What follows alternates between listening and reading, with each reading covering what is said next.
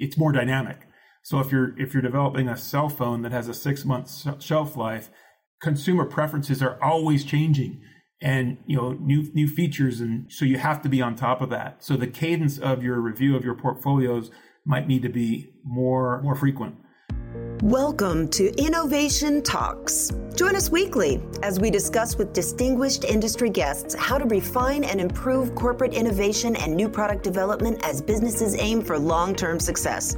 Hosted by Paul Heller, Sopheon C T O. If you're looking for additional information around new product development or corporate innovation, sign up for Sopheon's newsletter where we share news and industry best practices monthly. The fastest way to do this is to go to sopheon dot com. That's S O P H E O N dot com, and click the sign up and stay informed box. Hello, everybody. Welcome to the podcast. Glad you joined us again.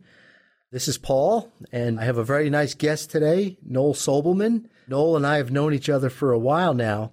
He's very active in innovation. He's currently the principal innovation practice lead at ChangeLogic. Before that, Noel was with uh, Calypso for many years, and he's worked with corporate leaders really focusing on accelerating business vitality and building new growth type of businesses. He's been at this for, for quite a while in areas of growth strategy, innovation capability, building, portfolio management, organizational design, ecosystem development, and digital enablement. He's widely recognized for bringing a practical and applicable approach to companies looking to ignite change. Noel, welcome to the podcast. Thanks, Paul. It's my pleasure. Where are you joining us from today? I'm joining you from Manchester, New Hampshire, actually. I, my home is in San Diego. I'm out here visiting a client. So it's actually my first trip in a little over a year. So it's, it's oh, kind of bizarre. Exciting. I'm going to have to I remember how to do an expense report.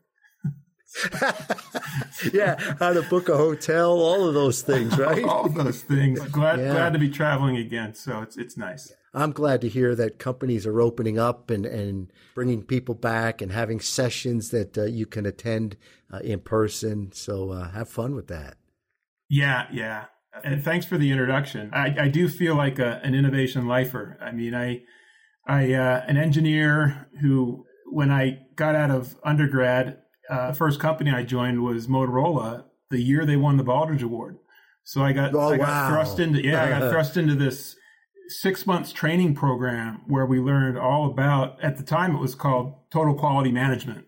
All the uh, Boothroyd, Dewhurst, Q F, Q F D, all the techniques that I still still ref, you know reference and find useful to the, to this day. What thirty plus years later, so. A great start to my career there. Absolutely. I mean, if you're gonna if you're gonna learn quality, that was the place to learn it at that time. So that's uh, it's pretty exciting.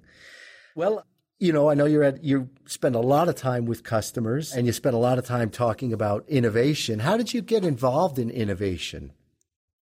Yeah, it really goes back to my roots as an engineer. I've always had a, a fascination with how products are developed, and I was an engineer. Like I said, at, at Motorola, where I ended up in manufacturing, actually. And that was a great place to start for an engineer because I got to, you know, really got to learn, you know, how how, how important it was for engineers to think about manufacturability. And but I, during those years, either as a design engineer or a manufacturing engineer, I always had a fascinate, fascination with how a, the, the broader business operates. So that's when I decided to go back to business school. And coming out of business school, Uh, well, I should say in, in business school, one of my professors was was a former C T O of uh, of Corning, and and and he had a class called Innovation and Technology Management, which was just I just lo- and and I went to a school that was one hundred percent case study, so I just fell in love with with the discipline around that time, and then I joined a a consultancy that specialized in, in new product development. Now everybody calls it innovation, but at the time it was new new product yeah. development, and and learned a ton and. That did a stint back in, in industry, but it was always gravitated towards helping, whether I was in, in industry or, or advising companies, I always gravitated towards building the capabilities, building the processes, and, and helping companies to just get more effective at innovating. And so I did stints as a product manager, run, you know, leading core teams. I mentioned I was in manufacturing, I was in engineering. So I've really touched a lot of the different functions. And the fact that innovation is so cross-functional, is inherently cross-functional, it really was a nice fit for me, because either I'm, I just, I like the variety that brings. And, and I, I just, I just, I've always thought it's an important part of, of growing a company. It's really that engine for growth. So just working in, in innovation allows you to really uh, see all, all aspects of the business, and, and it just, it keeps things very interesting. You know, Noel, you mentioned innovation in manufacturing. So often we use the word innovation and we're thinking about products, but there's a tremendous amount of innovation that's just in manufacturing alone, isn't there? Absolutely. One of the industries I do a lot of work in these days is the semiconductor industry. Same thing. R- really, you pick the industry. There's absolutely process innovation. You know, it's not just about product, for sure. You know, the, you know now business model innovation, service innovation.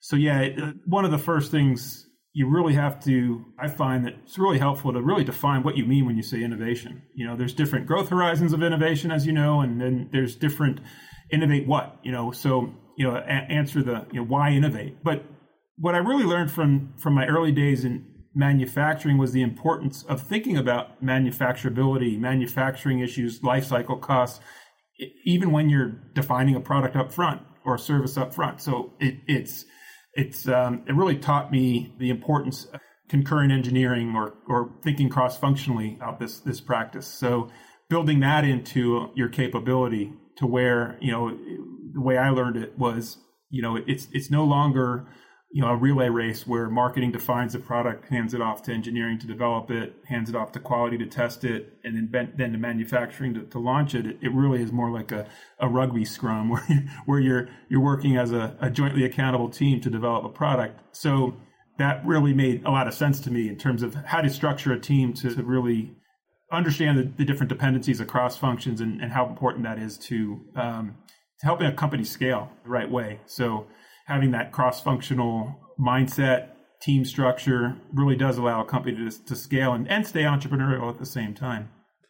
Yeah. If you have you seen any link, Noel, between, you take the modern smart products, which are composed of lots of features, and the individual features, you know, there's the whole manufacturability aspect to those, and the people who are designing these more sophisticated features, they can tell the manufacturing people things to look out for, or how you might better manufacture this, or what can we do as a design engineer to make our product more manufacturable. If have you seen where that can affect or improve quality in the field and maybe reduce recalls? Is there any relationship there that you're you're seeing yet that may be getting better because people are working cross-functional? Absolutely. Just just really thinking about some of the risks, the things that can go wrong further upstream, and working with manufacturing in, like I said, in in the de- the definition phase or the, the planning phase of the process. So you're thinking about that, and you're you're sitting down together with the other functions on a team and looking at maybe some of the customer service records or some of the things that have gone wrong in the past, and saying, you know, using that closed loop process to say, okay, how can we improve quality, or how can we improve the customer experience over over the, the current state product? So having that mindset early, and then thinking that through, and, and, and making sure that you you think about that when you're defining your product, and then when you're in development, you're designing to those those requirements. Um, so yeah, de- definitely there's an impact on quality when you pull, pull that upstream and, and think about it all the way through the cycle.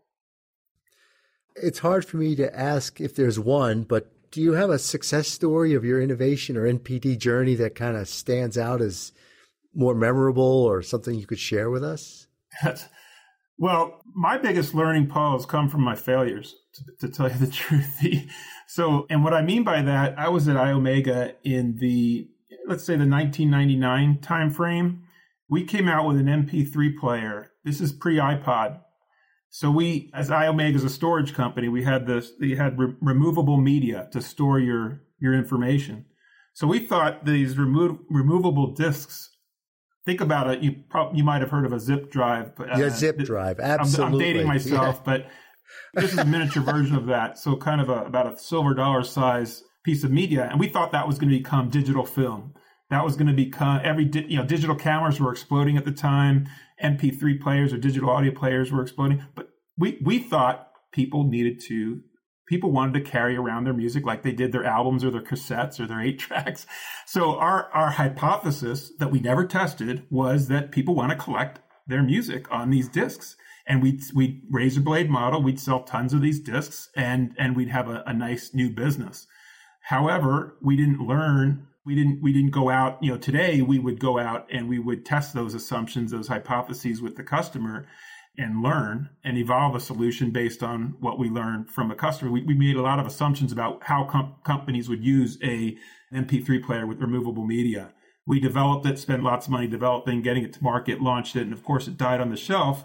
So it's the old, you know, the old joke that, you know, everybody, you know, the Mike Tyson quote, everybody has a plan until they get punched in the mouth. Today, we would do that completely differently. So Iomega is a storage company, but we didn't know anything about the music industry, or we understood computer storage, but now we're getting in the music industry. So by definition, this is a product line that we're, we're going into a completely new market with new technology. By definition, this is, this is high uncertainty. So today we would run that through more of an iterative process where we we we identify what are the big leap of faith assumptions, either technical or market-based, and we would test and learn and not, not spend a lot of money and not build anything until we validate some of those assumptions. And those those kinds of lessons really, really stuck with me. And it really convinced me going through that experience that you really need to be ambidextrous, which is kind of where I, you know, what brought me to working for ChangeLogic today. You really, there's a, there's a process that we are all familiar with, a kind of a gated development process or a stage or phase gate process for when you have lower uncertainty. And we're all familiar with that kind of process. But when you get further away from the core and you're dealing with high and extreme uncertainty, it, you need to think about a more iterative approach. So having the the, the processes and the, the systems, the, even the, the team structures to support that different way of development is, I think, kind of the next wave of, of innovation. Companies that can do both, that can walk and chew gum at the same time, can can manage their core business and also at the same time develop new sources of growth using these more agile approaches are the ones that are, that are going to really prevent themselves from being disrupted. And that's, I think, something that I'm excited about these days and helping companies to become ambidextrous. And and the reason working at ChangeLogic is so fun because The, the firm was started around those principles. The, the research of its founders, Tushman and O'Reilly, you know, they, they've got thirty years of research under their belts and answering the questions, why is it so hard for companies to innovate? Why are companies getting disrupted? And and they came up with this, this ambidextrous approach that I'm describing. So uh, it's great to, to bring that to, to our clients and, and help them to manage in that, that dual system. Yeah, it really is so much more than just having a technology, right? There's everything else around it that, that has to fall in place to be successful. It, it's funny you mentioned zip drive. Just three days ago, I was rummaging through my desk at home, and I found two zip drives in the back back of a drawer, and they were definitely related to, to Sopheon in some way. And I thought, what in the world is on these? I have no idea. I have no way to recover it. I have no way to recall it. I was just doing a, recently did a couple blog articles on corporate memory, and I'm thinking, great, here I am living it. I've got this stuff and I, I can't retrieve it. So you wonder how much innovation is just sitting on those zip drives that uh, yeah. you were working with way back when. You'd have right? to go to a museum to to, to get the drive. To recover that, your data. Yeah, right, and a computer that's capable of hooking the drive up to. Yeah, that, that's the other part of the story. You know, with the with the M P three player I was describing, solid state memory was, I think it was it was like ten times as expensive as our our, our memory. And that the price of solid state memory dropped like a rock. So instead of being twenty-five cents a megabyte, which is what our value proposition was, you know, a few years later, you can get solid state memory. And then, of course, Apple comes out and puts an entire hard drive inside of a player, and, and you can put a thousand songs on your on your device. Completely, yeah. completely yeah. different value proposition. So just it's just an interesting case study in in uh, both the the understanding the customer, how the customer will use your product, but also the technology and how that's evolving. Where yeah. we did not see solid state memory dropping that price that that that rapidly. So we we got disrupted by the technology as well yeah. as the, the market. Yeah, and I think that's great cautions for everybody who's doing innovation today, right? Let's have your eye out for that. Well, Noel, I know you're doing an awful lot in, in portfolio management, and I'd love, love to just d- dig into that a little bit and get your thoughts on what's working, what's not working, what does portfolio management actually mean, uh, who's doing it well, where are people stumbling? Can you just maybe share some some of your thoughts on that? Yeah, sure. So portfolio management really is about decision making. So providing the information for decision makers to make investment allocation decisions. I call it the link between strategy and execution. So it it if you taking your company's strategy and then interpreting that into where we're going to place our resources, we're going to we're going to place our bets in order to hit the, that strategy. So if we have a You know, if that if we have a ten percent year-over-year growth objective, then maybe we need to put more in some of this longer-term or higher risk-reward kinds of projects. If our growth strategy is more conservative and it's two or three percent a year, then it might be okay to have a safe portfolio. So it's definitely something that I think is key because it touches strategy and it touches execution.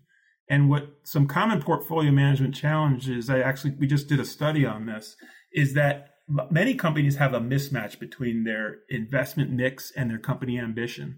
They might have an ambition to grow or to be a certain, you know, X billion dollars in, in five years. But then with, when you do a bottoms up look at what they're investing in, it doesn't match. It's too incremental.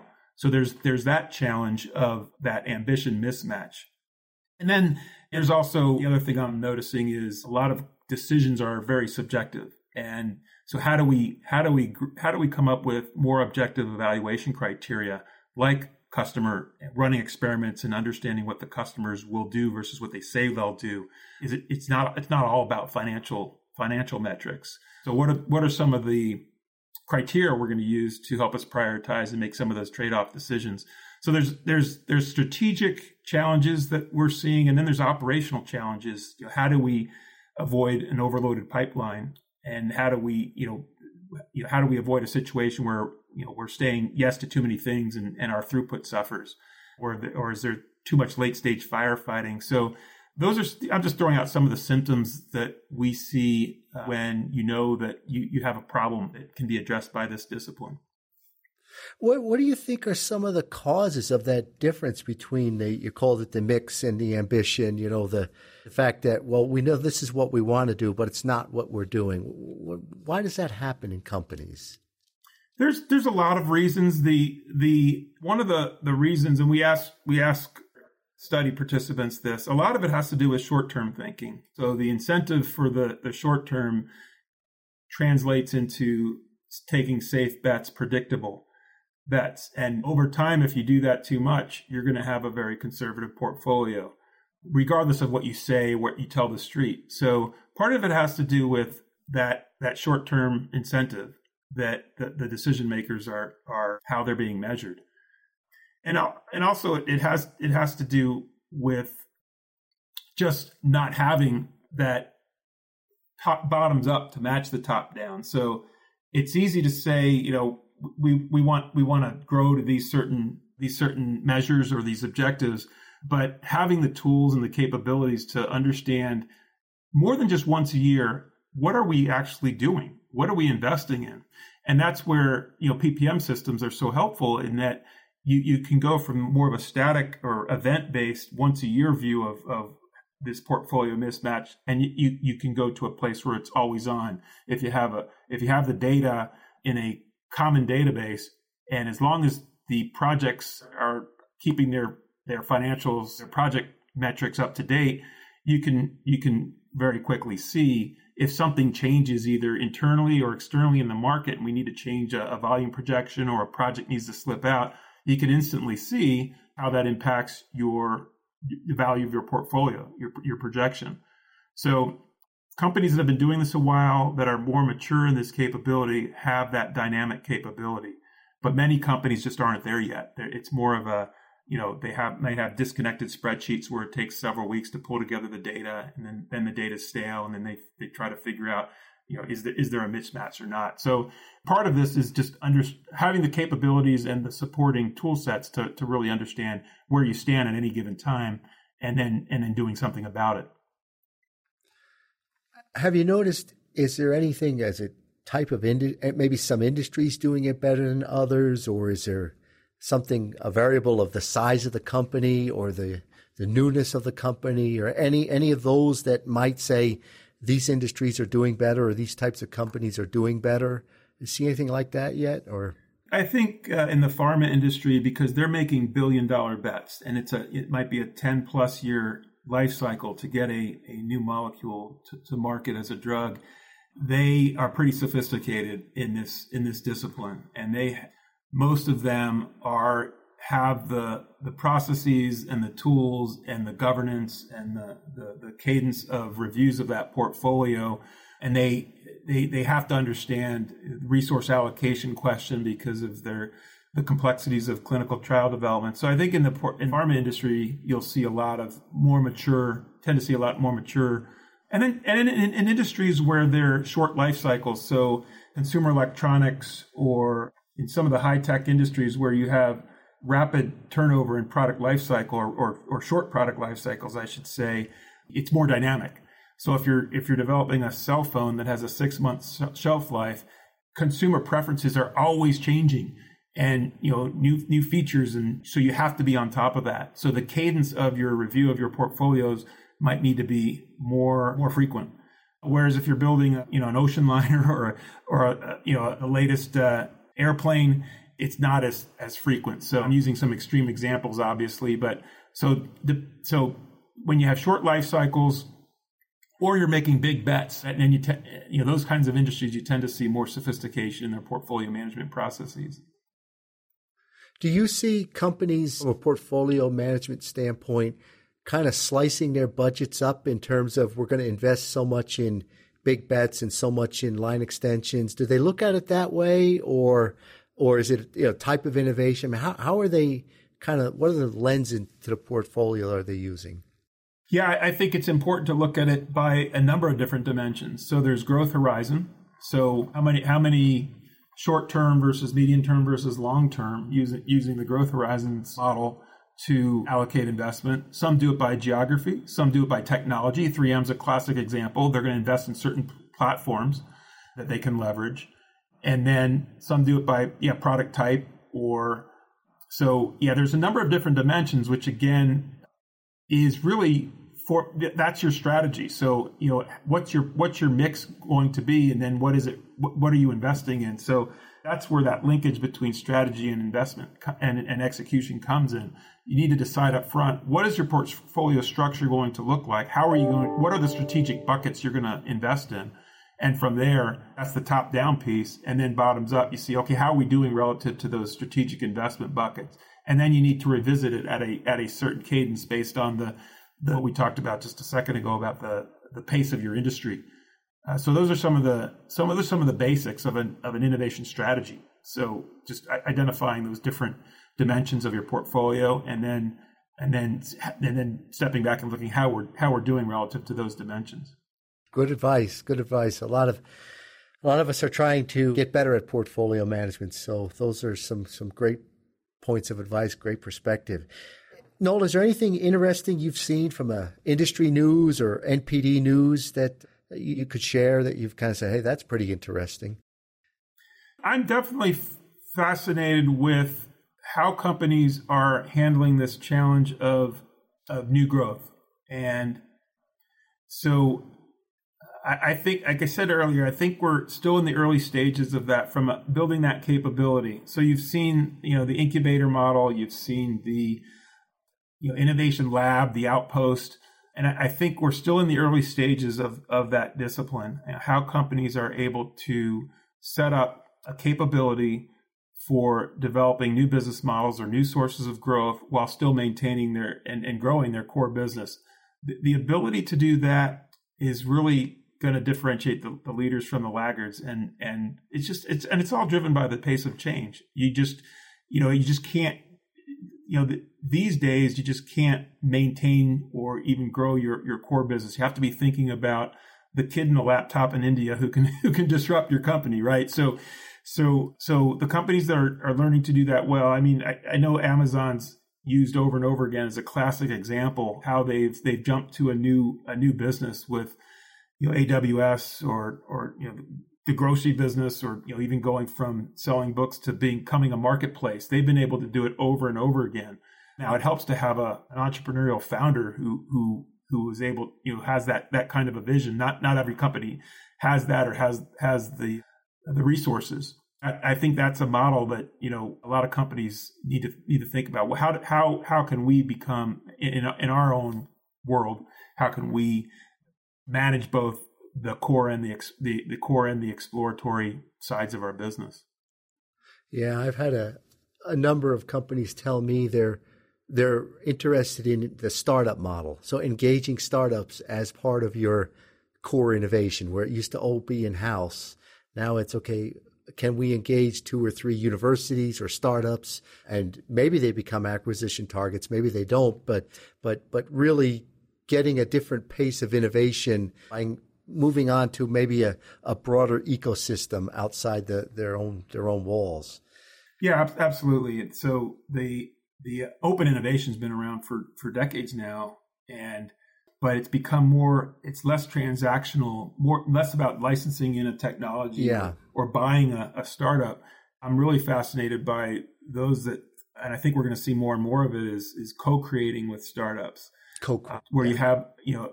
The actually the startups are involved as early as what what you know what are let's get aligned on a strategy. They have a lot to say about that. But having uh, the, the the the benefits of a startup being nimble, agile, being able to you know just uh, take take risk. You combine that with the resources of a of a large corporate, and there there's there's a lot of value there. That whole that whole domain of co-creating with startups, I think I think that's another. You know, th- another practice I think we need to keep our eyes on. I think I think some the companies that are doing that well are, are figuring out that you know we, we, we can't do it all on our on our own, and there's some there's some co-creation opportunities if we partner. Yeah, and I, I, I know that we and Sopheon are thinking about this as well, and I think there's business opportunities out there to find the right startups. You know, if you're a corporation, well. How do you find ones to engage with given a given technology or opportunity? And I think we'll see we'll see a lot of people thinking and focusing and trying to help out, trying to connect the startups with the uh, with the people that the larger companies who are trying to innovate. So I think I just know it's a very active area where I've been focused.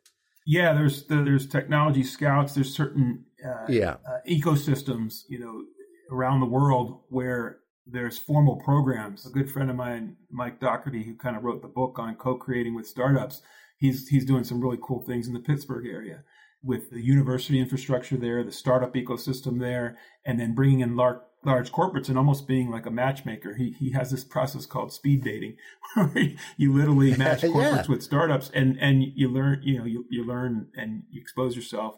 And there's even software that enables. You know, there's there's several platforms I'm sure you're familiar with, Paul, that. Connecting companies with a, pro, a well-defined problem, and is there some is there a solution out there, or can somebody create a solution out there? There's interesting case studies for sure about the the open open innovation concept and how just going outside of your four walls to solve tough technical or or business model problems. That that's something that there's some exciting things happening in that area. Absolutely, a lot of innovation right there, right at that particular singular singular problem. Well, Noel, just uh, you know, one last question I would ask you is, where do you see things in five years?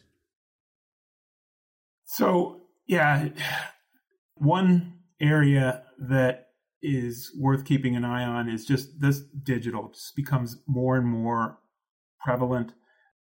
Digital, whether it be A I or or machine learning, whatever whatever form of digital, if it solves a solves a customer problem, I'm just a big Big believer that you need to fall in love with the problem, not the solution. So there's more opportunities to solve some big problems because of some of the technologies that are available with, to, to us today. So whatever that brings us, um, I think, it, again, it starts with identifying what are the problems that are worth, worth solving out there. And then you start thinking about, okay, what are some of the new technologies we can use to solve those problems? So there's some exciting things happening out there in that in that domain. Well, Noel, we could talk for hours. You have so many, so much experience that I'm sure our listeners would, would love to hear, but I think we have to probably cut it cut it for this time. I hope you'll come back some other time because I think you've got uh, so much more you can say, but I do want to thank you for joining us. Thank you, Paul. Enjoyed it, and, and absolutely love to come back and, and, and do a deep dive in any, any one of these topics. It was fun. Yeah, great, great. And if anybody listening wants to suggest some topics, we'd uh, we'd we'd love to hear from you. You can certainly send us an email. The contact information is it will come up in our closing comments. Noel, one last question: if people want to find you and connect with you, what's a good way to keep track of you and, and follow what you're doing? Yeah, LinkedIn's always a good way to, to track me down, and just send me a direct message over LinkedIn or at noel dot sobelman at change logic dot com. There you go. Well, Noel, good luck on your continued customer session there. I'm, I'm jealous. I'm excited that somebody out there is actually on site with people again. Pave the way for the rest of us, because we're going to be right behind you soon. Yeah, and, yeah. Uh, no more virtual whiteboards. I was so excited to, to actually write on a real whiteboard today. So. Oh, gosh, yeah. Yeah, that's for sure. And look people in the eye. See that you're connecting in a different way. All right, Noel, all the best. Thanks, Paul. And uh, have a great day. And to everybody listening in the podcast, thanks for joining us. And we'll be with you again next week. Take care, everybody. Bye-bye. Thanks for joining us this week for Innovation Talks with Paul Heller. For additional information on today's topic, check out sopheon dot com, S O P H E O N dot com, where you will find plenty of innovation-centric content and corporate best practices. If you'd like to discuss anything with Paul or would like to get in touch with the show, email us at talks at sopheon dot com.